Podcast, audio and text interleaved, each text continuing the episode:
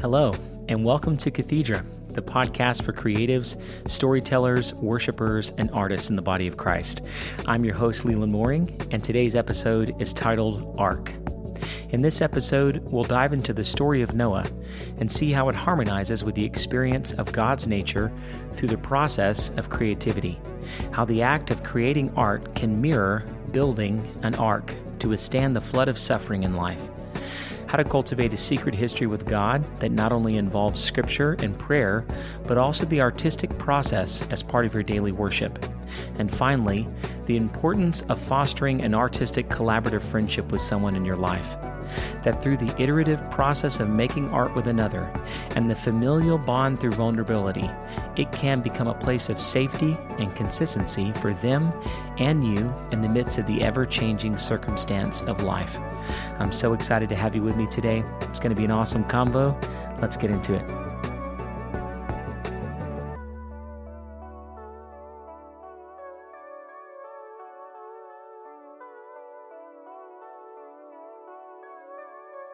Well, hello, and welcome to Cathedra. This is the podcast for creatives, storytellers, worshipers, and artists. My name is Leeland Mooring. I'm so excited that you would join me today for this episode. The title of this episode is Ark. Um, in our previous episode, Still Mighty, episode two, um, in Still Mighty, we talked about the three divine purposes that God has, his intentional purpose for art and artistic expression. We talked about the um, the revelation, the purpose of revelation, that art is a window or a door into the great revealing of God's nature. That that it's not just a a product or a commodity, but first, before anything else, this gifting to create art is first a language that you and I have, that God has given us to dialogue back and forth with the mind of Christ. That God wants to touch our imagination and reveal Himself through that to us. Um, second, that the second divine purpose for art and artistic ex- expression is a generational purpose. That it's not only just for me and my life, but it's also for my children and my children's children to impact generations that will come after me. And finally, God has an eternal plan for art and artistic expression that there is an age to come with Christ where we will enter into endless ages of perfect glory without sin and death. And in that place, we will continue to do the things that God has pre wired us to do here on earth, except in a much more glorified state. I'm so excited because I really feel like it sets us up well in this episode. Um, episode three. This this episode's titled Ark because we're going to talk about the story of Noah in 2020. Um, in the height of the pandemic, uh, as I mentioned in our first episode, God had begun to bring me into these Old Testament stories, and I began to find so much healing in them. The story of Daniel in Babylon, and also the story of Noah and the ark. So we're going to take kind of a sixty thousand foot view overview of the of Genesis six, seven, and eight, the very beginnings of Noah's story. Um, in Genesis six, we see the calling of God. Uh, uh, whether it was through a dream or a moment of revelation, where God speaks, the Spirit of the Lord speaks to Noah about the coming flood and destruction that was coming upon the earth. In Genesis 7, we see that the it's the day of days is it it's the day the flood actually comes and God commands Noah and his family to take refuge inside of the ark. And then third, we see in Genesis 8 uh, this is the, the day that the waters begin to subside. And as the waters subside, uh, Noah and his family and all of the animals and creation that God had commanded into the ark now are allowed back into the earth to repopulate the earth and fill it again with a promise of new life. I see in these three pictures, these three big moments in Genesis 6, 7, and 8, um, mirror images of God's redemptive nature through the process of creativity, collaboration, um, as means of beauty and utility. That there is, you know, I've, I've heard, you know, arguments on both sides of the aisle, for lack of better words.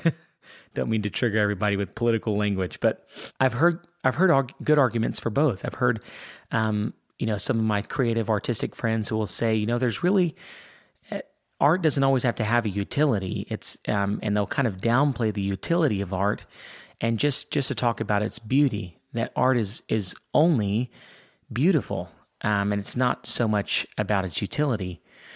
Um, and then I'll hear others talk almost exclusively talk about art as its only value is its utility.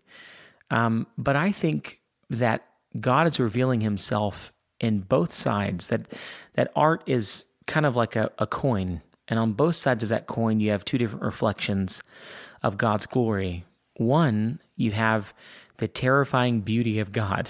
that that art is in some ways terrifying because it, it is sort of a window into when you really open yourself up to the presence of the Lord, to the Spirit of the Lord, and you allow the Holy Spirit to begin to commune with you through your creativity, through your imagination, through the Word of God and prayer, and you begin to make art in the artistic process part of your worship with God, well, God is faithful and He's going to reveal Himself in that process. And you're going to come face to face with the divine nature of the glory of God, a, a vision of God that will mark you and change you for the rest of your life. And that's the beauty part. That's the beauty part of getting to know God, that there is an intimacy that God's inviting you and I into as His creatives. But on the other side, there's also a utility to art. And this is where God spoke to me as I began to read the story of Noah. He said this He said, Leeland, good art is a good ark. Making art is a lot like making an ark. So when I read chapter 6 of Genesis and I see the initial call of God to Noah to come away with him, uh, to build an ark, to prepare himself for a coming flood, um, I see the same invitation that God is sending out to you and I as his creatives, his storytellers, his worshipers, and his artists within his kingdom. There is a call of God that is going out to you and I by the Spirit of the Lord to come away with God. It's easy for me to forget that the story of Noah is not just about God's call to Noah to build an ark, but it's also about God's call to Noah's entire family that this wasn't just a individual calling, but a familial calling. God was calling out to the family of Noah to partake in a divine process of listening to the voice of God, obeying the instructions of God, using their own creativity and imagination to follow a blueprint to build something that was beautiful, and in doing so, discovering more about the nature of God in the process, but also this thing was going to become a utility to them. It was going to become a place of refuge and safety. So, first, I want to point out that Noah did not build this ark alone, he built it within the context of family. Everything God does is within the context of family because God, in and of himself, is a family. The Bible says that God is uh, the Trinity. Uh, uh, it's a mystery because he's perfectly one, but also three unique persons the Father, the Son, and the Holy Spirit. In the beginning, in Genesis, when God created man, it says that God spoke unto himself, and he said to himself, Let us make man in our image. So he's speaking to himself, but he's also saying, Let us. That right there is revealing to us the mystery of God, that God is not only one, but he's also three. He's a family. It's the mystery of the Trinity. So everything God does is within the, is within the context of family. It's best experienced within the context of family. And I think one of the greatest deceptions of the enemy to God's artists and creatives in the body of Christ is to seclude you or isolate you into a place where you are separated from the family of God, whether that's through bitterness, whether that's through resentment or insecurity. There's all sorts of means the enemy can use to divide you and I or disconnect you and I from the intimacy and the familial bond of the body of Christ and re- put us out into sort of this desolate place where we begin to try to create and try to find inspiration albeit while we're trying to do it really alone. And there's a bit of a caricature that exists out there in whether it's in folklore or in uh, or in our movies and our TV shows. Um, I know growing up there was this caricature of the artist uh, that was this person that was highly gifted, but that was very melancholy, me- melancholic. They were very down and out. They were super inside their head. They're very metaphorical all the time. Um, their head was sort of in the clouds. And, and, they were sort of like just roaming, kind of like a vagabond, just sort of roaming out with no family, with no ties, with no home. But that's sort of like part of the package, you know, that if you're going to be an artist, a real artist, that you have to also be this disconnected, distraught, depressed, uh, person that has no friendships, no family, and you're just roughing it out while making your art. And I don't know where that came along. I, I, I think that finds its source in the father of lies. I think the enemy came up with that caricature because he knows that the most powerful experience that is awaiting you and I as God's creatives um, is not in isolation, uh, but it's actually in the collaborative process of partnering uh, with someone in the body of Christ uh, that is that also is hearing this creative calling from God to come away with the Lord and to make something good, true, and beautiful. That if you have not yet experienced um, the collaborative experience of getting with another believer that has this artistic calling as well in their life and saying, Hey, what is the Spirit of God speaking to you? And I want to share with you what the Spirit of God is speaking to me. And let's find some common ground and let's begin to create something together within the context of friendship and family. Um, if you haven't yet experienced that, then you are missing out on one of the most incredible experiences of the beauty of God's nature that exists within the context of his family. So, first, we see in Genesis 6 that this calling is not just to Noah, but it's to a family to begin to obey the voice of God, to come away with God, and to create something together as a family with God. So, here's my first challenge to you as God's creative. If you have not yet done this, Find someone in your life that you have that's within your sphere of influence, someone that is natural to you, that's close. Find someone that is also hearing that artistic call from God. This could be somebody in your church, could be somebody within your friend circle. Find another believer that is also hearing that artistic call from God and begin that vulnerable process of building friendship through creativity and collaboration. In the same way that God has spoken to Noah in Genesis chapter 6, Jesus has already spoken to you and I as his creatives in Matthew chapter 7, verses 24 through 27, about the floods or the storms of life. He said that anyone who hears my words and does them is like the man who built their house upon the rock. The floods came, the rain fell, and it beat against the house, but the house withstood the raging of the storm. So, though life is filled with unpredictable floods, unpredictable storms of suffering and pain, you and I are invited by the call of God into a place of safety in the family of God. That God is beckoning you and I, as His creatives, His artists, and His storytellers, to come out of isolation, to come out of the desert of being separate, to come out of that place of bitterness and insecurity, and to make yourself vulnerable again by rooting yourself deeply into the family of God.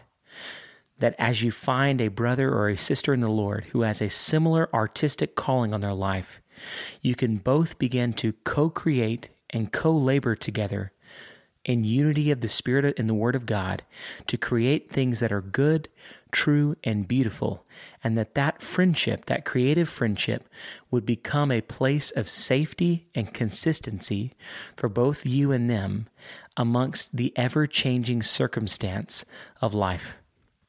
There's a wonderful sermon by one of my favorite teachers and preachers. His name is Bill Johnson, and the sermon is titled When in War, Create.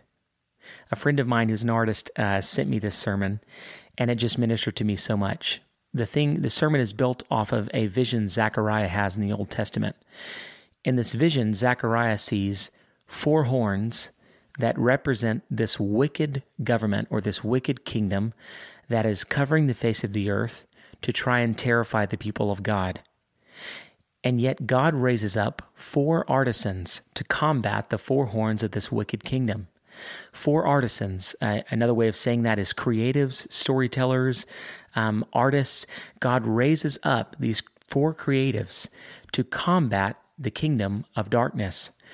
And so, what God is teaching you and I, as His creatives, His artists, and His storytellers, is that when you find yourself in seasons of great anxiety, when, when the culture finds itself in its greatest seasons of anxiety, fear, uncertainty, and, and worry, the answer is not to to become a recluse. The answer is not to hide yourself away from everything that's happening. The answer is not to uh, to separate yourself into isolation, but the answer instead is to go deep into the creative friendships that God has placed into your life that are your brothers and sisters in the Lord that also have this artistic calling upon their life to get into rooms with them and begin to create together, to begin to listen to the Spirit of the Lord speaking to both of you in your creative friendship, and to begin to co labor with one another in the Spirit, to co create things that are good, true, and beautiful, and allow God to raise up a defiant, heavenly sound as you both begin to create in unity in the Spirit of the Lord together. That relationship will become one, a refuge for both you and that other person amongst the, the, the anxiety of the times that we are living in. But it will also become a terrifying sound to the kingdom of hell. So in Genesis 6, we see the call of God to Noah and his family, for the family to come away and to co create with God. In Genesis 7, we see the day that the flood descends upon the earth.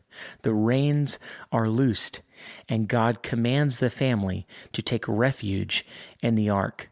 God is commanding you and I as His creatives that though the storms are rising, though the rain is falling, though the times are uncertain and filled with great anxiety and fear, God is commanding you and I as His creatives to take refuge in the family of God, to begin to co create with your brothers and sisters in the Lord who have that same artistic calling, to begin to co create together in the Spirit of the Lord and find refuge in that place of safety. Which brings us to Genesis 8, where the flood begins to subside, the ark finds its resting place, and the door of the ark opens as the family of God exits, and all of creation that took refuge inside the ark begins to repopulate the earth with the promise of new life. There is always hope on the other side of the storm. There's always a future there's always a hope for you and I as God's creatives because our future and our hope is in a person. But God is wanting you and I to experience His nature and His goodness amongst the context of the family of God. So that as you and I begin to intentionally foster and create um, a creative friendship with someone in the family of God, and you develop a secret history with one another of creativity and collaboration, that relationship becomes a place of safety and refuge for you and I amongst the storm, but also a place that harbors the promise of new life and a hope for the future. Thank you so much for listening to this third episode of Cathedra today. Thank you for joining me and spending some time with me. I just pray that the Spirit of the Lord would encourage you and I again uh, to know that you and I are not the only ones receiving a call from God to come away and co create with Him. That there are others within the family of God that are receiving that same call today, and that the Spirit of God would divinely connect you with someone in your world that you can begin to co labor with and co create with um, in the context of the family of God and the Spirit of the Lord. That that relationship would become a place of safety, a refuge, an ark uh, that can harbor the promise of new life, to keep your head above the flood of suffering and the storms of life, and then also find its resting place on the other side of the storm and release hope and life into your world. Bless you. Thank you so much for listening today. Have an amazing day. We'll see you next week on the next episode of Cathedra.